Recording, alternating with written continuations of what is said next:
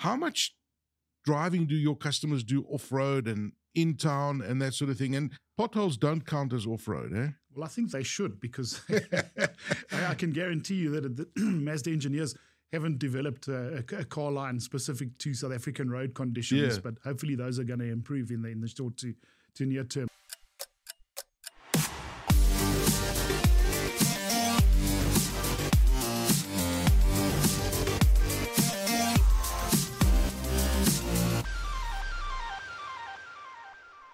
Hello, it's Aki Anastasiou here, and it's a great pleasure to welcome you. And it's also wonderful to welcome our first guest in the motoring section, What's Next in Motoring, and it's Craig Roberts. You may remember we spoke to him just a few days ago about the brand new CX-60. Craig, of course, is the Managing Director for Mazda South Africa. Craig, great to see you in person, and I guess this is nicer than doing it, you know, virtually and not being able to be in such close proximity. How are you doing? I'm doing great, thanks, Aki, and it's great to be with you and specifically in studio to get away from, I suppose, that online environment where things are not that perfect as they are in studio. So well, really listen, good to be here. Great to be here, and I see outside there was the CX-60 park, and I've been noticing them since our last conversation. It's a magnificent vehicle. I just love the styling of this new CX-60, which we're going to unpack today. But, you know, I was just thinking about it because I'm a big fan of ergonomics and styling and just getting that balance right between efficiency and performance. You know, you can see sometimes vehicle manufacturers get it completely wrong and it's not well balanced, right? But in this case, I think that Mazda with the CX-60, you guys have got that performance and efficiency perfectly balanced. How did you guys go about doing it? Okay, it's great that you've actually, you know, picked up on that, because it is something that is intrinsic to, you know, what Mazda have been trying to achieve over a very long time.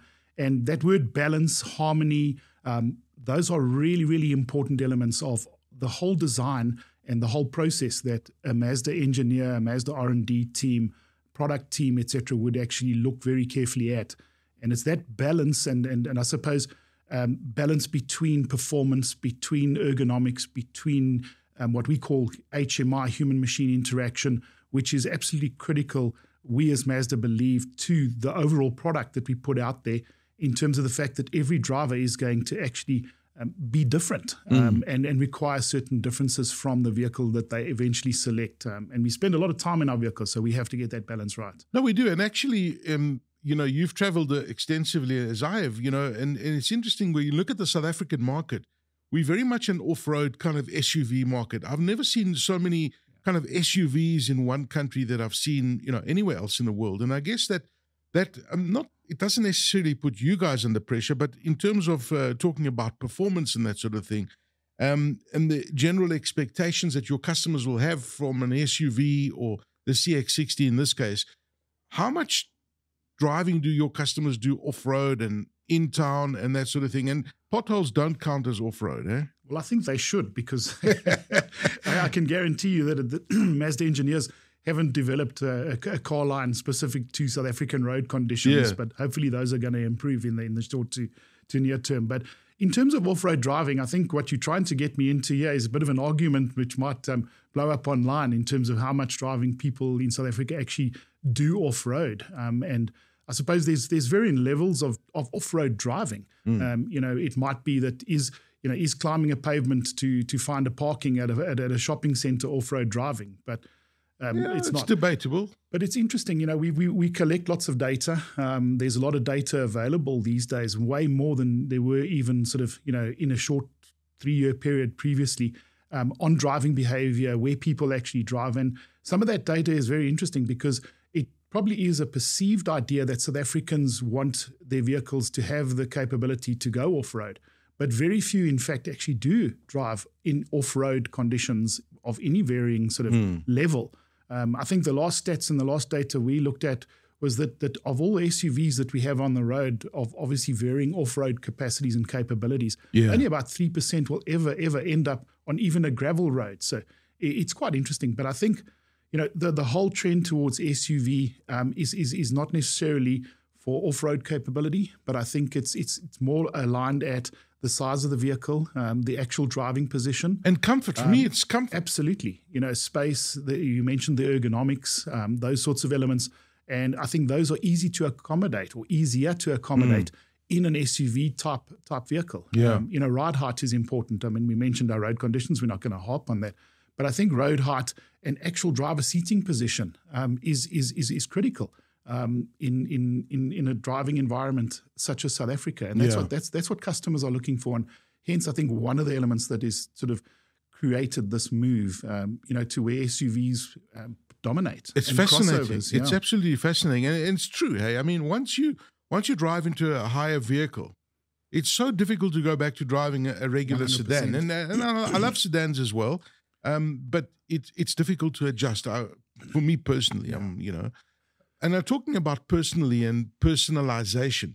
One of the new features of the CX-60, and I was trying to get my head around it since we last spoke last time. It's the driver personalization technology that you've got in. So explain to me how it works, because I was reading a lot about it, because no other vehicle that I'm aware of has got this technology. So it's basically looking at you and understanding who's the driver by looking at your eyes, and then you personalize the experience just based on who the user is that the technology picks up. Is that, do I understand it correctly? Yeah, absolutely. I think you've given it a good précis or a good summary there. But I think, in essence, the whole personalization thing talks to the fact that every driver has a need for a different experience from their car. And, this driver personalization system, which we believe is a first in specifically the South African market in a vehicle of this type. Basically, as you mentioned, it's a camera that will pick up, from a facial recognition perspective, once you are in the car. So once you're seated in the driver's seat, and that, just to explain a little bit further there, what the seat position will do is when the car is switched off, it will revert to a default position. In other words, the seat is not going to remain in the previous driver's position when the car is locked and you vacate the vehicle. In my instance, my wife and she'll kill me for this, is fairly short. So there's no ways I would even be able to get into the car to have the facial recognition work. So it does go to a default position. So but if you drive, be able to get in. Sorry to interrupt you, but if you drive it every day, can you stop it from going to that default position? Is there a setting that you can say? There is. There is a setting. So you can deactivate. So your default position becomes driver one, as an example. Right. Once you're in the driver's seat, it picks up, the camera picks up, it does facial recognition, and then reverts to the preset settings for that recognized person or face that it's picked up. It can set, I'm told that there are over 200 settings that can actually be set. Just for the seat? For the seat, but not in the seat. The heads-up display, the steering wheel, your preference for entertainment, your preference for climate control. I can't even recall all of them. So, it certainly is 200 settings. 200 settings that That's can insane. Actually be made or adjusted and personalized for up to 6 drivers. So it really is it's a fantastic feature. And I think it's a feature that you will use. In many instances, so many of the vehicles we have out there are loaded with tech. They're loaded with features. They're loaded with equipment, optional extras. But I think each driver and each owner will probably hone in on only a few of those, and those will become, the favorites, if that's the right word. Do you know why I'm laughing? I'm laughing because every time somebody else drives my car, I get so irritated when I get back in. If you can change the music, the aircon set differently. In this case, I get into my Mazda CX-60, it sees that it's Aki, and then it just sets everything up. How long does it take, just out of interest, to adjust the seat and all that sort of thing? It would depend on how many settings you loaded into, and but really, it's not going to make you late for work. Okay, it really is literally in the region of a couple of seconds. That is gets brilliant. Everything going, because it works. Everything goes simultaneously. Yeah. Gee, that is absolutely fantastic. Now this vehicle is actually packed with features. I mean, even the outside camera system. I was watching some videos online, and it's almost like it almost makes the car invisible. I don't know how you guys do that with that camera system that's around the vehicle. Yeah. Talk to us about some of the other features on the CX-60. I mean, that is also a great feature, and a feature that I think will be used. It will be something that you as a driver will become familiar with, and you'll actually get value out of it. The 360 view monitor basically involves cameras all around the vehicle, and we call it a see-through view. So it basically looks as if you can see through the front end of the car, the rear end of the car, the side end of the car, and to what obstacles, etc., might be in the way. Yeah. So the likelihood of you actually going into a curb or something on the side, swinging the car too hard when you might be reverse parking, etc., should be taken out of the equation. And it's a fantastic feature. It's almost like science fiction.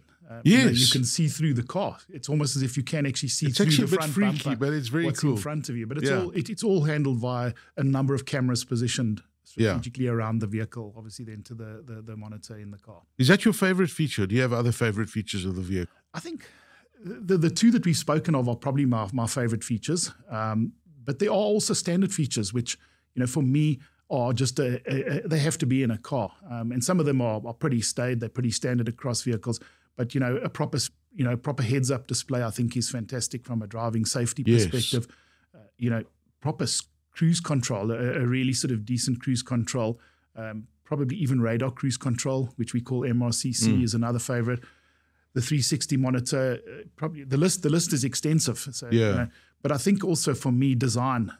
One thing that really stands out for me from a Mazda perspective, and I know I'm biased, I have to be biased, is the fact that the Mazda these days has a distinctive design. It can be seen. You won't not recognize a Mazda on the road. But I think that SUV design has become a little bit bland, or maybe bland is not the right word. It's become a little bit uniform. No, this car has got character. Yes. I mean, I was looking at even the front grille. That front grille has been completely redesigned.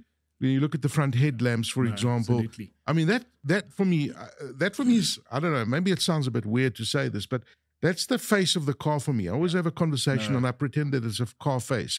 And I go, and the Mazda one's got a really rugged face, and I can't describe it, but that front grille has been completely redesigned. It's distinctive, and I think it's a balance as well. You mentioned the word rugged, tough. Yeah. It gives that impression, but then it also can, give off the impression that it's refined. It can also be viewed as elegant. And Craig, the other thing I've been reading a lot about is, and you and I are fairly tall guys, right? Is the cabin space inside. Absolutely. It's very, very spacious. How on earth did they get that feeling of giving you an ample room, because I hate being in a car where I feel claustrophobic. The CX-60's cabin space has been designed to make me feel very, very comfortable. It's part structural design, so it is slightly higher, it is slightly broader, etc., than a number of SUVs that you would put into the same category, or segments as we call it in the industry. But I think it's also a lot of perception. I think the whole less is more, minimalistic. The cabin is less cluttered. And that gives you the impression and the feeling that it is more spacious. I think, the fact that for me, and we don't often sit in the rear of our vehicles, but we do have people that do, when we take people anywhere, and the rear sort of space from that perspective, headroom as I call it, is even more remarkable. But it's part design, part engineering, and then also part, I suppose, perception or the created perception of this uncluttered, harmonious space. Yeah. Listen, you guys are onto a winner here. I can just feel it, and I'm not biased sitting here talking to you, but the car is really a magnificent vehicle. And I've been reading a lot of the reviews, internationally about it. But, any vehicle, a vehicle can be as brilliant as it is. If you don't offer the right backup in the country, then there are shortfalls. Now, talk to us about the warranties of the new CX-60 and the services. And of course, Mazda has been here for many years. I don't, how many years has Mazda been in the country for? Mazda's been in South Africa in a number of different guises. Yes. But in total, we're heading towards 60 years. Okay. So there you go. That answers the question of, the commitment to being here. The reason I can equate and give you an accurate answer in the 60 is because they arrived in my year of birth. So I've established that. Okay, all right. So you'll never forget that, eh? No, definitely not. But, from a backup perspective, you mentioned, for example, the warranty and service plan that we have on the vehicle.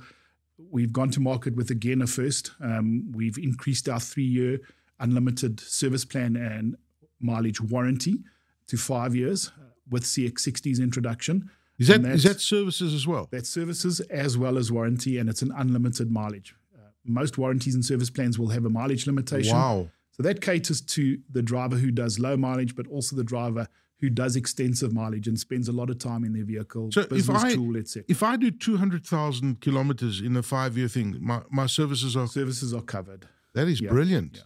So we believe that you know, talks to the whole value proposition that the car does bring to market. And it's as I say, it's a first for us, and it's also a first in the Mazda world. We've got markets that have got 5-year unlimited warranty, but we've got a first in terms of having a 5-year unlimited mileage service plan on this vehicle. So service is covered for an unlimited amount of mileage for 5 years, and that can also be extended to 7 and even 8 years beyond the 5 years. So. We were talking last time. I think you told me there was a guy who. Customers at 1 million kilometers. We've got close to that. Yes, yeah. And we're quite proud of that. You know, we love our customers to share those stories with us. We've got customers who will do 400 Ks in a day, you know, with on these plans, etc. I mean, we see them for service events, you know, sometimes three times, 4 times a year, which is completely out of the norm. Yeah. Well, listen, Craig, congratulations. Before I let you go, I can't not avoid asking you the question about hybrid and electric, because everyone's talking about those vehicles as well. Is there a hybrid and is there an electric CX-60 coming eventually? Yeah.